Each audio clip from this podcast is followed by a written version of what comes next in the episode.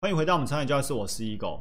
我们为了不断升级自己大脑的操作系统，我们需要具备什么能力？最重要的能力是什么？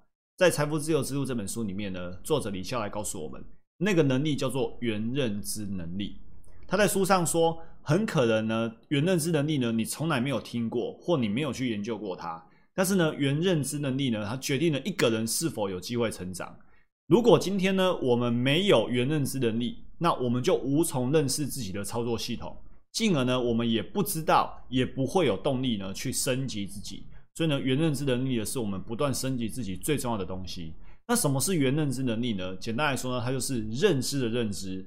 你要认知到自己认知，比如说，比如说你现在正在听专栏，然后呢，你突然发现说，哎，我现在正在听专栏，那这就是一种抽离，就是一种认知背后的认知。当你今天在思考的时候，你可以意识到自己在思考；你在学习的时候，你可以发现自己在学习；你在生气的时候，你可以发现自己在生气；你在牙痛的时候，我举例来说，比如说你今天说啊，牙好痛哦，OK，这个你跟痛结合在一起。哦，牙齿很痛，但是呢，哦，哎，我发现我现在觉得很牙痛，哎，这时候你没有跟疼痛结合在一起，你是抽离的，所以这就有一种原认知思考的概念在里面，你是抽离出来思考的，而不是跟当事人、跟那个人事物呢结合在一起，所以呢，你能够意识到自己在思考，你就可以再进一步判断思考的方式跟结果是否正确，然后你就更能进一步纠正自己的方式或结果。就好比苏格拉底，哈，这是我为大家补充的。苏格拉底说：“我唯一知道的就是我知道呢，我不知道。”你看，很多人是这样，不知道，他不知道一个东西，但是呢，他不知道，他不知道，或者呢，他也不愿意承认他不知道，所以这就是他没有原认知能力。那当我们有原认知能力的时候呢，我们就可以知道说，哎，自己还不知道这个东西，不知道那个东西，或者当你很认真在做一件事情的时候，你有那个原认知能力去思考说，哎。我现在很认真做这件事情，这件事情真的值得我这样花时间心力去做吗？有没有更好的选择？有没有更好的方法？那一直做这件事情，可不可以达到我后面要的结果？那很多人就是这样，抠抠找，抠抠找，然后呢，忙进忙出的，然后上班下班，每天呢工作辛苦工作，就这样过了一生。那这个过程当中呢，他没有原认知能力去思考说，这样的辛苦，这样付出呢，到底有没有达到目的？或者去思考说，自己的目的到底是什么？哦，所以李笑来才开宗明义说，想要不断的升级自己大脑的操作系统，原认知能力是那个必须具备的能力。包括很多人缺乏病视感，比如说有些人呢，其实已经快要忧郁了，快要焦虑了，或者呢，他是什么什么生理疾病或心理疾病，但是他不知道自己生病，不知道自己不知道。那他就是缺乏原认知能力，所以一个人有原原认知能力跟没有原认知能力，其实呢，他们的成就呢会相差非常非常的大。所以底下来说呢，一个人的潜能有多大，取决于他的原认知能力有多强。好，那这抽离刚才说过的，牙好痛叫做结合，诶，我发现我现在觉得牙痛叫做抽离。好，结合跟抽离是两回事。那原认知呢，就是抽离出去。你可以想象，比如说现在我坐在这边录专栏。然后呢，我有一个我在后面的上方，然后呢往下看着正在坐在椅子上，然后对着麦克风、对着镜头录影的 ego，那那个人就是原认知能力，他正在看到他正在录专栏，哦，正在认知到我正在认知，正在认知到我正在觉得牙齿痛，就是这种原认知能力。所以啊，很多人所谓说啊，他个性就是很倔强啊，哦，他脾气就是很大啦，好像这件事情是无法改变的。其实呢，说穿了就是对原认知能力的匮乏。他以为自己就是没办法改变，他以为那个脾气很大，然后呢，那个个性很倔强的人，就是代表他所有的全部。那如果他有足够的原认知能力，他就可以抽离说：，哎，我发现啊，我啊，脾气很大，个性很倔强。那我开始思考啊，哎，有没有更好的机会可以让我去调整我的个性之类的？如果原认知能力就不会有这种定型思维了。所以呢，这种人就是。他不知道大脑不是自己，他他不知道说大脑其实只是我们自己的一个器官。那李笑来在书上呢，他用的是马跟马车夫，但是呢，我更喜欢用象与骑象人来形容。象就是那个理性的我们，骑啊不说错，象好大象，大象就是我们的潜意识大脑。那骑象人呢，就是理性的我们。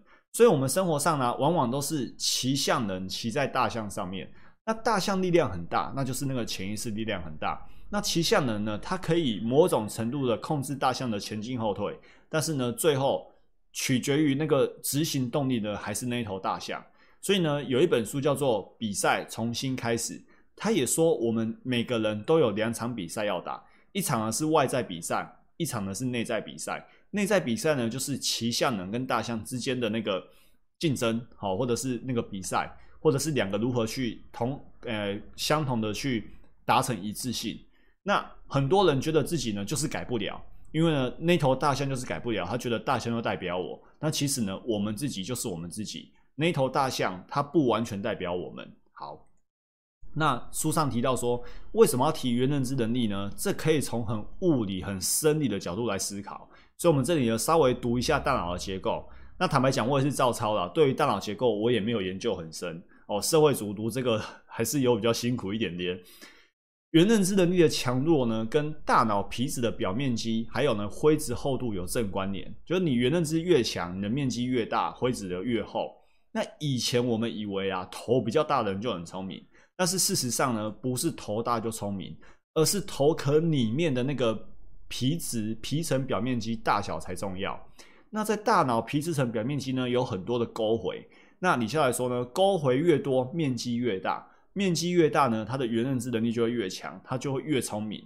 所以呢，虽然大家的头壳大小都差不多，但是呢，里面那个脑皮脑表面积皮层啊。表面积的大小可能会相差一倍之多哦，所以这就会造就大家呢聪明或不聪明、原认知强或原认知弱的差别。皮层的表面积越大呢，就越聪明。所以呢，如果我们越学习，表面积越大，它不是说哦你不聪明就是因为表面积越小，它可以是相辅相成的，来来回回的。你学习表面积越大，你越大你越学习，然后你越聪明，那你越聪明越学习，表面积就越大。所以呢，连学习这件事情呢，也是马太效应，越学的人越聪明，越不学的人就就表面积就越小。所以，如果我们可以对大脑有更多的锻炼，那我们表面积就会越大，我们的皮质层就会越厚。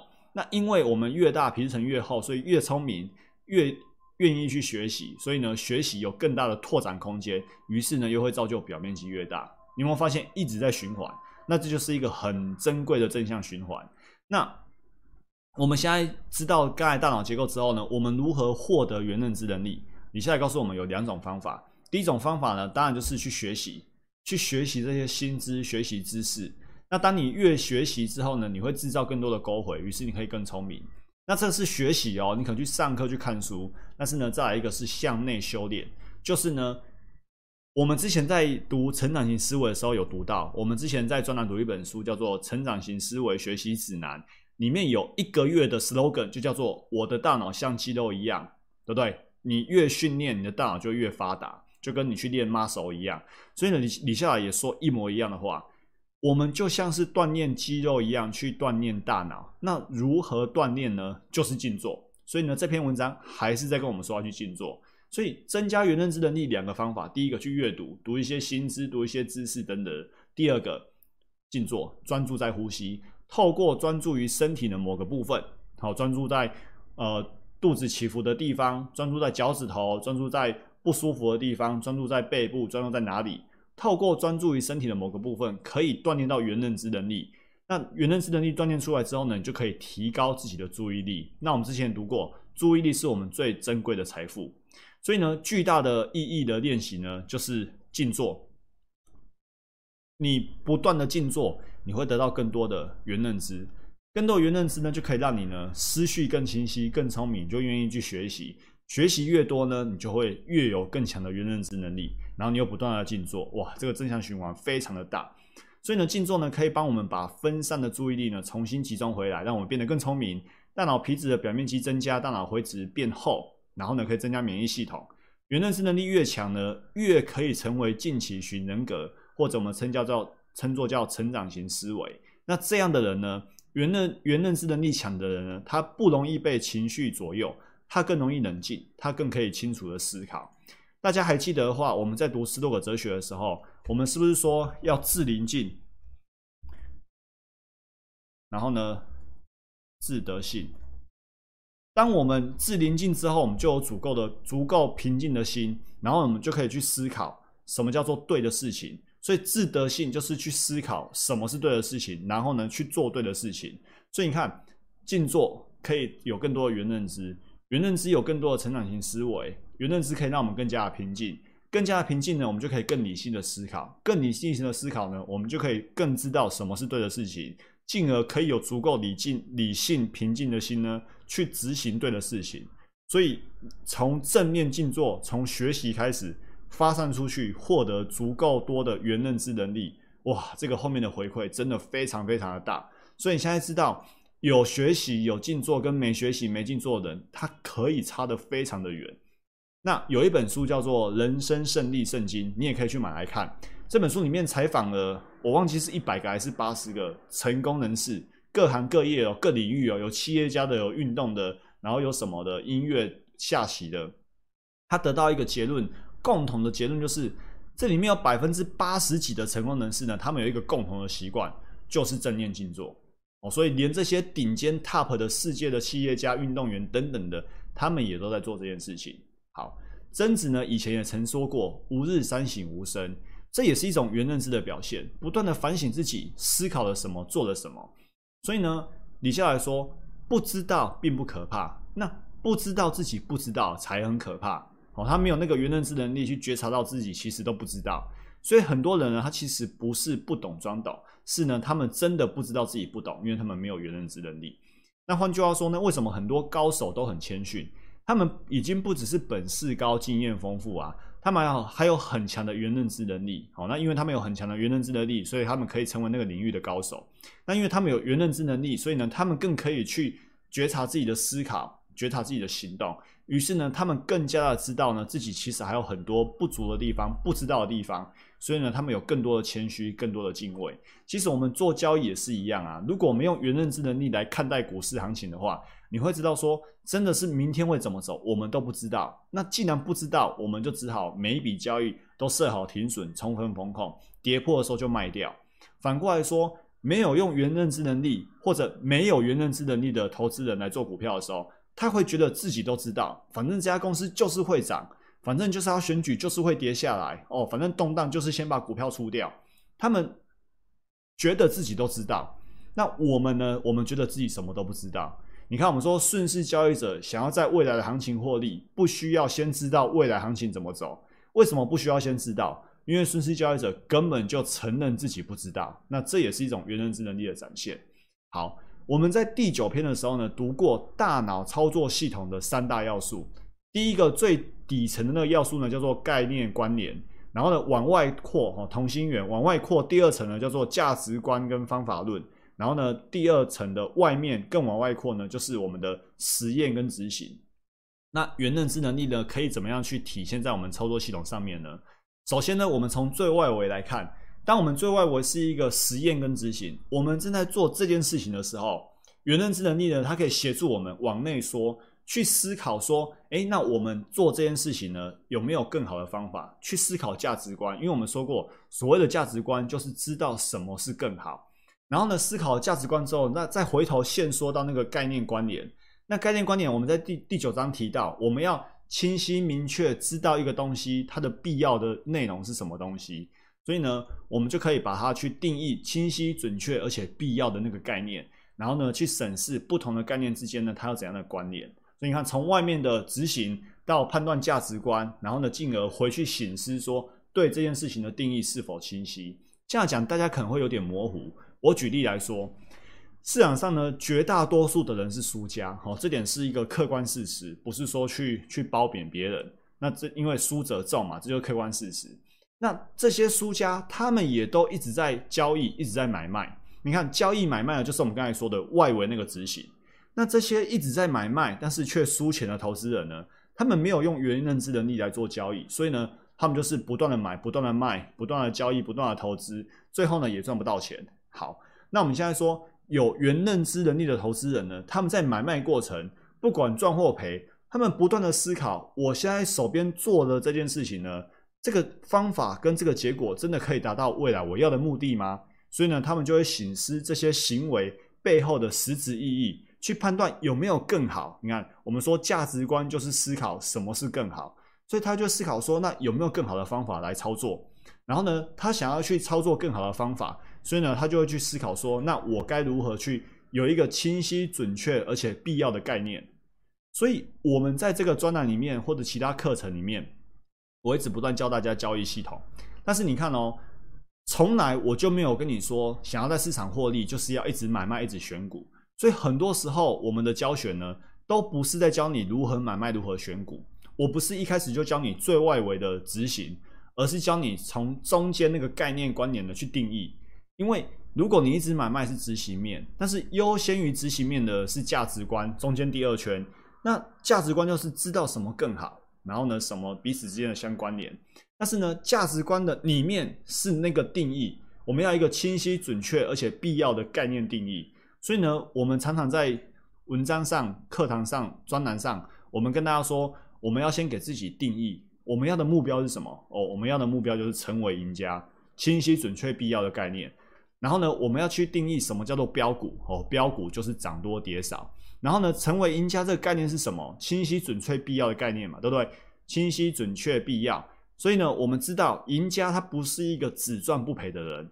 OK，那我们就可以知道说，哦，我们也是会赔钱的，因为赢家不是只赚不赔。但是呢，赢家是赚多赔少。那从这个定义，我们就知道说，哦，那赔钱的时候小赔就要停损，然后赚钱的时候呢，不可以马上卖掉，要让他有机会呢获利奔跑。所以呢，赢家不是只赚不赔，是赚多赔少。那赚多赔少不就是涨多跌少吗？所以一个好的赢家呢，其实他自己就是一档大标股。你看，我们把这个定义做出来了，清晰、准确而且必要的概念关联。你看，赢家标股之间的关联清晰出来之后，然后有了价值观去判断，进而才来去执行。所以，我们常常说，开始交易是最后一件才要做的事情。但是呢，因为输家散户没有原认知能力。所以呢，他们一直在做交易，但是却没有回去思考价值观，没有去思考那个清晰、准确而且必要的概念。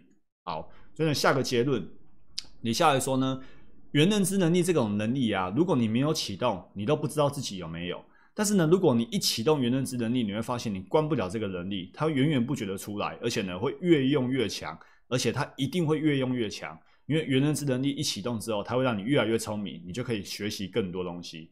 那如何去启动原认知能力呢？就是不断的刺激它，不断的去思考说未来的我是怎样的我，然后呢，不断的思考说我现在的想法跟现在的做法可不可以抵达那个未来我想要那个目的？所以你看，又是斯多葛哲学的斯多葛哲学说，我们要一个崇高的自我，然后呢，现在是理想的自我，我们如何让自己呢理想的自我去往崇高的自我去靠齐？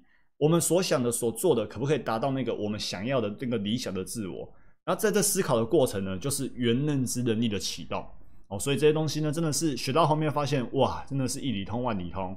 好，最后我要跟你补充一篇文章，这篇文章我们以前在专栏也常常提到，它是萨提尔说的。当我内心足够强大，我们来欣赏一下这篇文章。他说呢，当我内心足够强大的时候，你指责我，我感受到你的受伤；你讨好我，我看到你需要被认可。你超理智，我体会到你的脆弱跟害怕；你打岔，我懂你如此渴望被看到。你看这几句话呢，完全就是原认知能力的展现。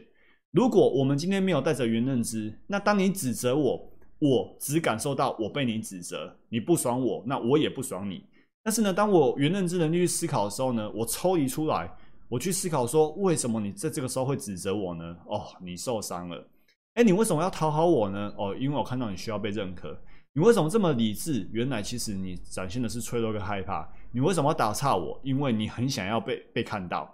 所以有足够的原认知能力呢，你可以穿透事物的表面，看到更深层里面那个价值观，看到更深层里面那个概念跟关联。OK，好，这篇文章呢，我也会放在我们的专栏里面给大家给大家那个一起学习。好。所以最后呢，当我内心足够强大呢，它就是一种原认知能力，它让我们看穿表面事物的背后心意，让我们更有智慧呢，去跟身边的人事物呢同在。于是呢，我们可以利用原认知能力的做更好的自己，然后呢，不断的学习，不断的成长。好，这就今天所有内容，祝福大家不断成长，成为更好的人。我们下一集再见，拜拜。